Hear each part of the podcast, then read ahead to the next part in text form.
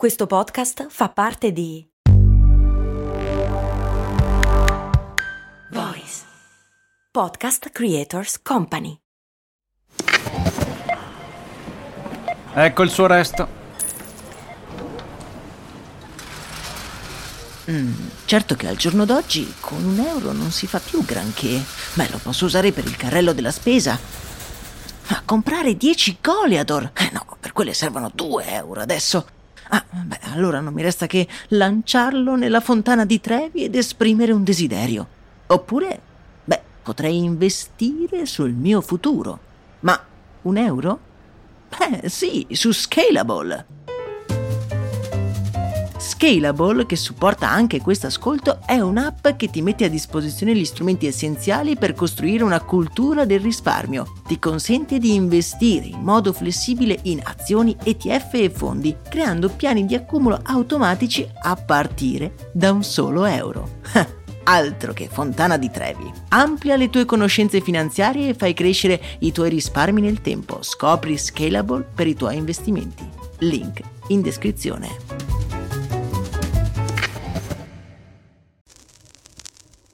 Max Corona, che sarei io, presenta Storie di Brand, un entusiasmante viaggio back in the future alla scoperta delle storie che si nascondono dietro i marchi più famosi. Bentornati su Storie di Brand, miei cari amici avventurieri dello spazio e del tempo. Se riavvolgiamo il nastro della storia incredibile, capire come alle volte la nostra stessa esistenza possa mutare radicalmente da un momento all'altro. Pensate alle vostre vite prima dell'8 marzo 2020. Ve lo ricordate questo giorno, non è vero? È come dimenticarlo il giorno in cui abbiamo scoperto cosa significa essere costretti a stare chiusi in casa, l'inizio della pandemia da Covid. Non è stato facile non poter né vedere né toccare i propri cari, vivere coperti da una mascherina. L'essere umano ha però imparato ad affrontare i periodi più difficili nei quali per certi versi ha sempre dato il meglio di sé. È come se messo alle strette l'essere umano decida di mettersi d'impegno per davvero per dare una svolta alla situazione. Oggi lavorare da remoto è una cosa piuttosto normale, le nostre vite sono cambiate e in minima parte lo dobbiamo anche a tutti quei servizi che ci hanno permesso di stare in contatto gli uni con gli altri anche a distanza.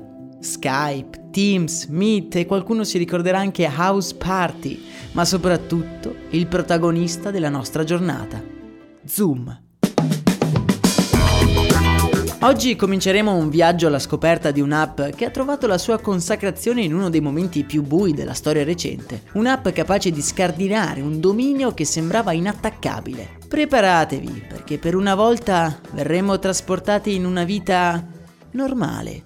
Un uomo come tutti noi, però pronto a tutto per realizzare la sua strada. Ma abbiamo parlato fin troppo, è ora di salire sulla nostra macchina del tempo e tornare indietro nella storia.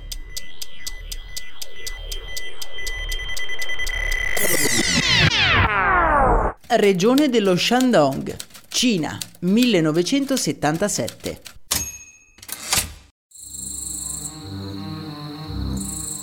Ci troviamo in una regione rurale della Cina, tra la grande città di Shanghai e il grande mare orientale. Siamo sul ciglio di una strada in aperta campagna. Il caldo dell'estate fa materializzare sulla nostra fronte delle minuscole goccioline di sudore e noi ci guardiamo intorno, incapaci di capire perché la nostra macchina del tempo ci ha trasportato proprio in questo luogo un po' desolato.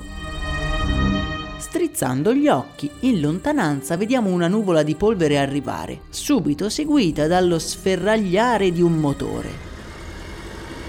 Man mano che questo puntino si avvicina, riusciamo a distinguerne i colori. È verde ed è uno scuolabus e si ferma proprio a pochi metri da noi. Le porte si aprono e un bambino mingherlino di 5-6 anni scende con un pacco di libri tenuti insieme da una cinghia di cuoio. Il bambino si dirige verso una delle poche case del circondario ma proprio quando si trova all'inizio del vialetto, inaspettatamente di scatto cambia direzione, mettendosi a correre e infilandosi dietro un capanno degli attrezzi. Ma perché lo avrà fatto? Incuriositi, ci avviciniamo e svoltato l'angolo della struttura di legno, troviamo il bambino che lanciati i libri a terra sta trafficando con una pila di oggetti di metallo sulla quale sta rovesciando un liquido dal forte odore di benzina. Ma che cosa sta facendo?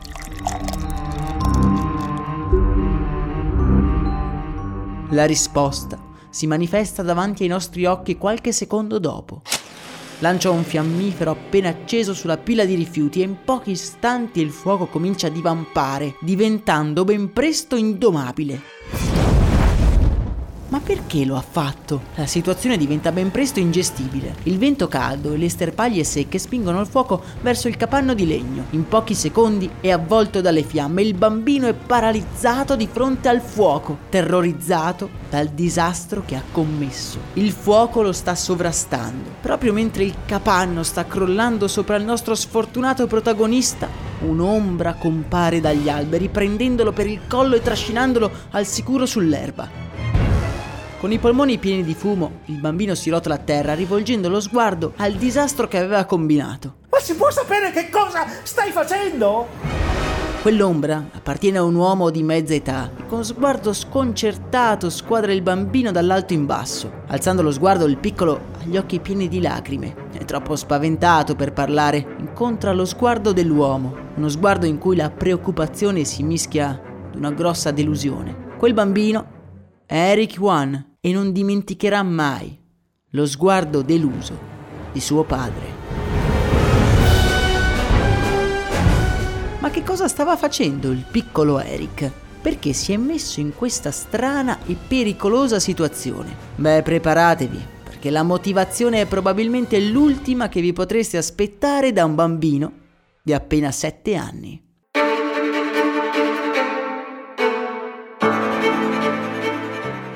Eric Wan nasce nel 1970 nella provincia di Shandong, nella Cina orientale, da una giovane coppia di ingegneri minerari. La famiglia vive appena fuori città, in una casa modesta ma ben curata. Il piccolo Eric è la grande promessa della famiglia. Fin da piccolo è coccolato da tutti e lodato per la sua incredibile e precoce intelligenza.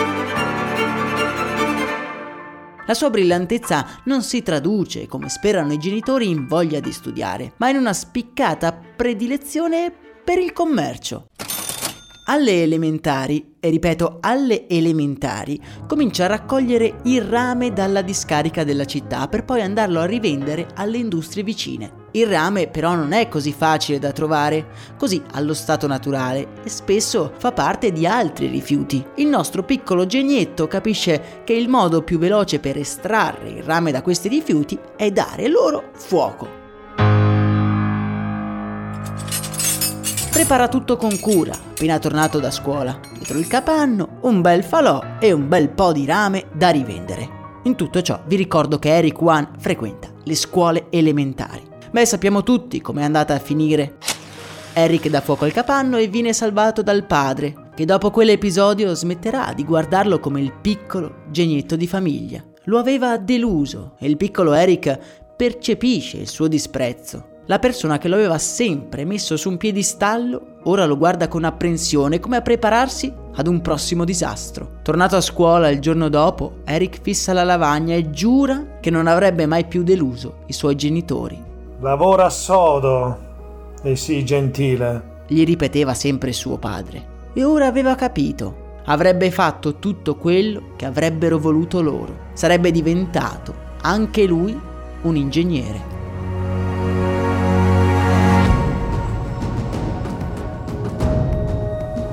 Il ricordo di questa esperienza, lo sguardo deluso del padre, segnerà per molto tempo il giovane Eric, che a fine anni Ottanta si iscrive alla facoltà di ingegneria informatica della Shandong University.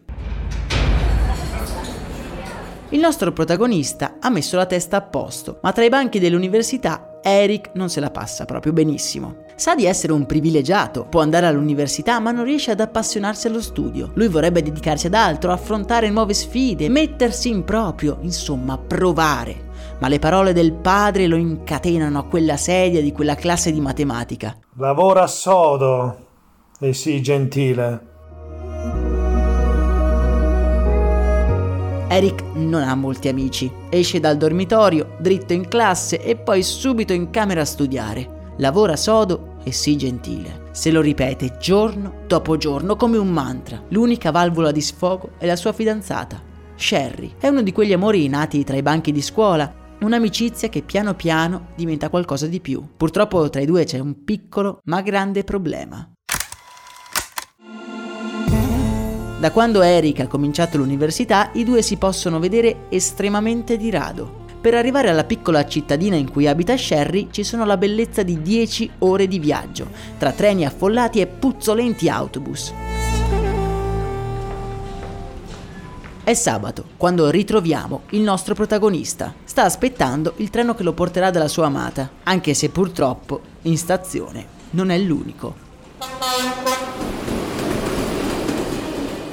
Centinaia e centinaia di persone stanno aspettando lo stesso treno verso la periferia. Centinaia di colletti bianchi inamidati sciamano nel treno appena si aprono le porte e Eric si stringe contro la porta, si sente in trappola. Non solo una trappola fisica, la sua stessa vita è in trappola. L'unico momento davvero libero che ha vissuto è quando aveva scoperto che la gente voleva comprargli il rame. Schiacciato contro il finestrino, incapace di muoversi tra i corpi degli altri passeggeri, vorrebbe urlare, spaccare il vetro e differenziarsi dalla massa, ma non lo fa. Solo una frase gli rimbomba nella testa.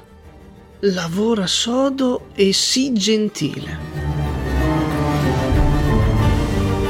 Quella sera, arrivato da Sherry, crolla fra le sue braccia e abbandonato a quel contatto quasi non scoppia a piangere. È felicissimo di rivederla, ma già l'indomani avrebbe dovuto rifare quel viaggio infernale. Pensa a quanto sarebbe bello vederci senza dover per forza viaggiare. Sussurra alla ragazza il giorno dopo, mentre aspettano il treno per la città. È solo un'idea, la fantasia di poter avere il teletrasporto, un sogno irrealizzabile, fantascienza. Eppure, proprio in uno di quei viaggi, Eric si perde a guardare le goccioline di pioggia correre sul vetro. Si rincorrono, per poi allontanarsi inesorabilmente.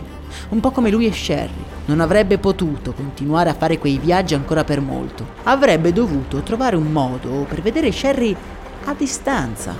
Ma come? Preso un pezzo di carta, comincia ad appuntarsi tutto quello che avrebbe dovuto avere questo nuovo sistema di teletrasporto. Su quel treno, diretto verso l'est della Cina, un ragazzo con la sola voglia di vedere la propria fidanzata teorizzerà la prima videochiamata della storia.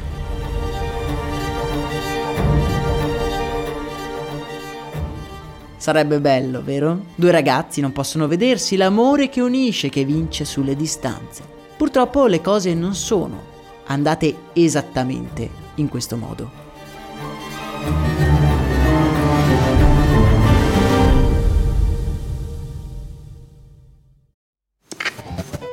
Ehi, ma tu lo sai cosa potevi comprare nel 1860 con l'equivalente di 10 euro di oggi?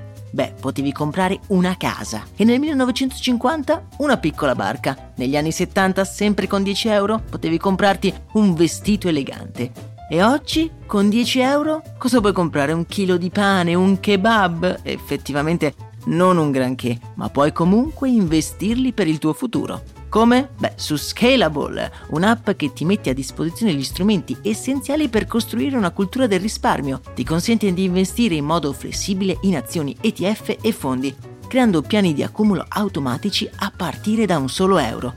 Quindi con 10 euro diciamo che siamo proprio alla grande. In più, con Scalable puoi iniziare il tuo percorso di investimento in piccoli passi, approfittando di una sezione dedicata all'apprendimento dei principi base degli investimenti. Amplia le tue conoscenze finanziarie e fai crescere i tuoi investimenti nel tempo. Scopri Scalable per i tuoi investimenti. Link in descrizione.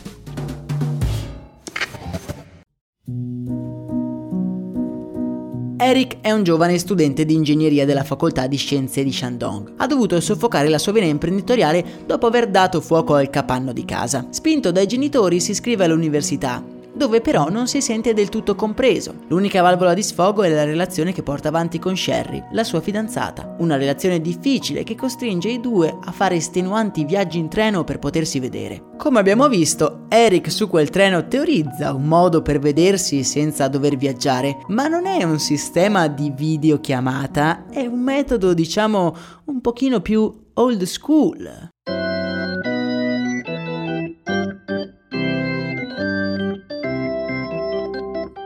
Eric e Sherry One si sposano il 22 ottobre del 1991. Hanno appena 21 e 22 anni e il nostro protagonista non ha ancora finito l'università. La Cina però è uno stato in piena rincorsa economica, è un ingegnere, un matematico, non farà di certo fatica a trovare lavoro.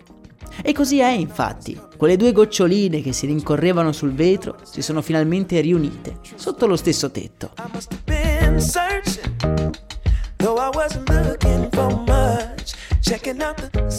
Questa nuova situazione di stabilità è come un'iniezione di energia per Eric, tanto che mentre frequenta il master decide di trasferirsi a Tokyo. Il Giappone è la terra delle nuove tecnologie e Eric sente che c'è un settore che si sta sviluppando, quello dell'informatica, che può dargli molte motivazioni. Ora si è laureato, ha sepolto le sue ambizioni da imprenditore e non ha deluso nessuno, i suoi genitori sono contenti, ma non finirà a lavorare in una miniera come loro. Vuole contribuire a costruire quel nuovo entusiasmante mondo di cui sente tanto parlare.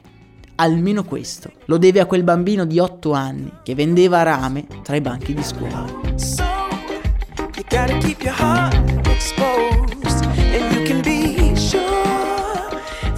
al suo primo giorno di lavoro Eric è elettrizzato. Lavora in una buona azienda informatica, finalmente si sarebbe messo alla prova. Arrivato in ufficio si siede sulla sedia e accende un vecchio calcolatore. Mentre lo schermo si illumina, si guarda intorno. Uomini, donne come lui, giacca, cravatta, vestiti tutti uguali. Illuminato dalla luce del monitor, lo sguardo di Eric si perde nel vuoto e una sensazione come di una massiccia tenaglia di terrore e ansia comincia a stringersi sulla bocca dello stomaco. Ma dove era finito? Ma che cosa stava facendo? Avrebbe corretto linee di codice per tutta la vita. Quello era il suo primo giorno di lavoro e il suo entusiasmo non era durato neanche il tempo di accendere il computer. Forse sono io il problema dice il nostro protagonista tra sé e sé. Eric e Sherry cominciano una vita nuova a Tokyo. Il lavoro di Eric procede monotono e senza grandi avventure. I mesi passano e il nostro protagonista si sta abituando a quella vita. Entra in ufficio, spegne il cervello per otto ore, timbra il cartellino prima di uscire e cominciare a vivere sul serio. Lavora sodo e sii gentile. Lui non fa altro. In questa routine monotona arriviamo ad una calda giornata di luglio. Eric arriva in ufficio e trova l'annuncio di una conferenza che si sarebbe tenuta quel giorno. C'è un ospite speciale. È un uomo mingherlino con dei grossi occhiali che non riescono però a coprire il suo sguardo da inguaribile sognatore. È Bill Gates, il capo di Microsoft.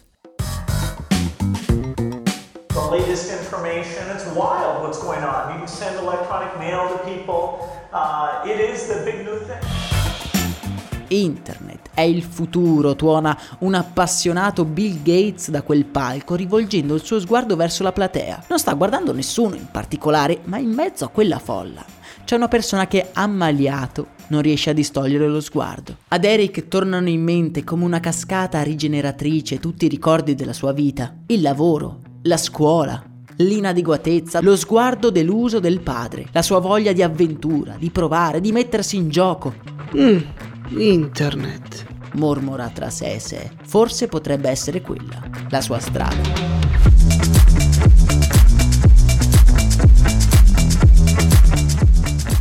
Da quel momento Eric decide che avrebbe realizzato il suo sogno e c'è solo un posto in cui il giovane programmatore ambizioso può andare negli anni 90 Quel posto è in California e si chiama Silicon Valley.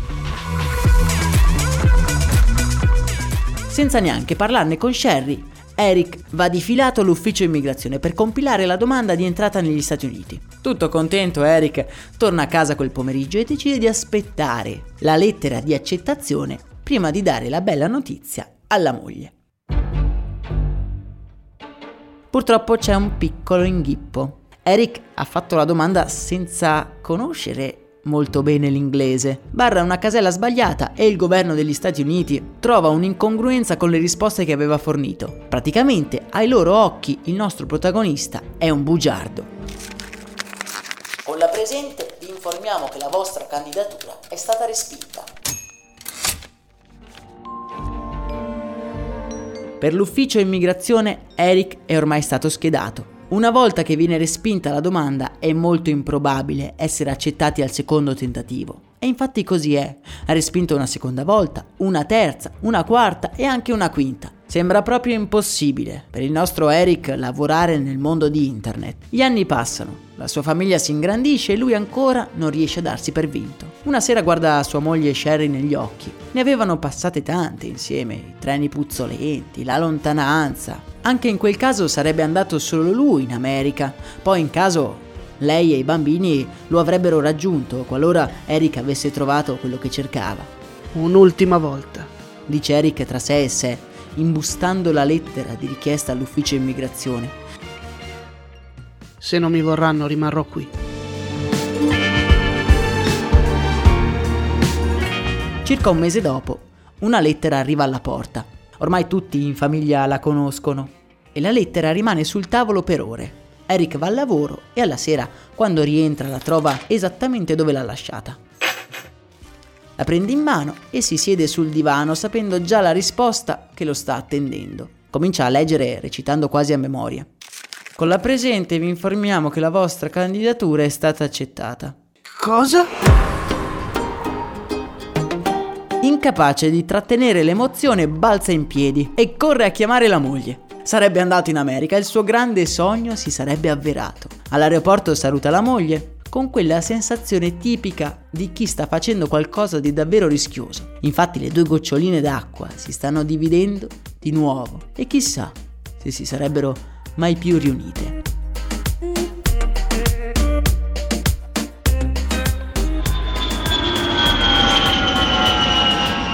Una volta arrivato a San Francisco, Eric parla pochissimo l'inglese, ma si mette subito in contatto con un imprenditore cinese che sta cercando di lanciare un servizio tramite internet, anche se non ha capito bene di cosa si tratta. È un sistema di videochiamate con internet. Praticamente potrai vedere tua moglie dall'altra parte dell'oceano senza spendere una fortuna. A quelle parole, gli occhi di Eric hanno un fremito. Ma quindi era possibile. Il teletrasporto. Questa era la stessa idea che aveva avuto lui. Questa era la sua idea. E lui doveva assolutamente farne parte. Quell'imprenditore cinese è niente meno che Zhu Min e ha appena fondato Webex, un nome che a molti di voi non sarà di certo sconosciuto.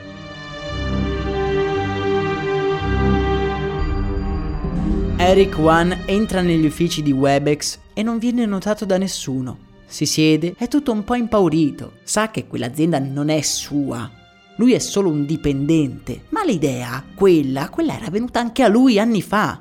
La sente un po' sua, è come se fosse la sua azienda e farà di tutto per farla fruttare. Webex è un ottimo punto di partenza. Doveva capire il sistema, farsi le giuste conoscenze. Wenzhou, l'imprenditore che lo ha assunto, non ha la minima idea di chi ha preso sotto il proprio tetto. Ah, ma lo avrebbe scoperto al momento opportuno. Tutta in un colpo la grande sagacia di Eric Wan, che teneva repressa da quando aveva sette anni, la sua voglia di indipendenza, la sua voglia di successo, la sua voglia di guadagno, gli riempie la mente, tutta in un colpo. Avrebbe conquistato Webex dall'interno, anche se i tempi, si trova a pensare, non sono ancora maturi. Lui deve fare solo una cosa al momento, lavorare sodo ed essere gentile. È il momento di colpire, prima o poi arriverà.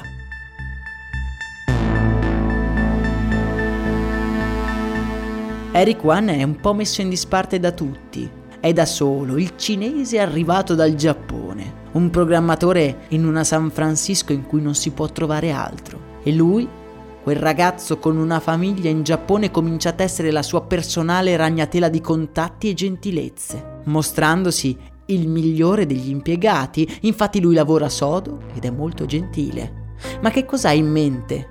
In che senso conquisterà Webex dall'interno? E qual è il suo reale piano e come ha intenzione di attuarlo?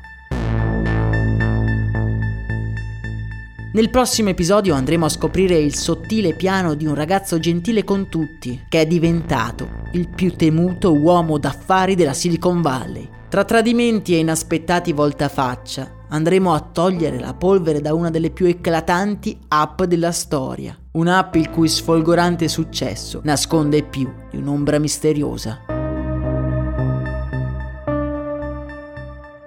Vi ricordo di seguire Storie di Brand su Spotify o sulla vostra app di ascolto preferita per non perdere i nuovi episodi. Io sono Max Corona e questo che avete appena ascoltato, ovviamente, è Storie di Brand.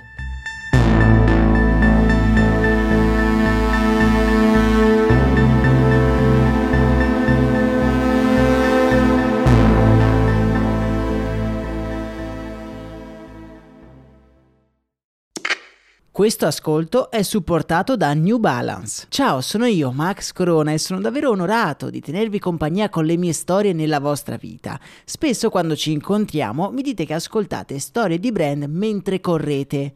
E una cosa che mi ha sempre stupito è considerare come la corsa unisca persone completamente diverse tra loro. C'è chi si sta allenando per la prossima maratona e chi è appena riuscito a completare i suoi primi 5 km.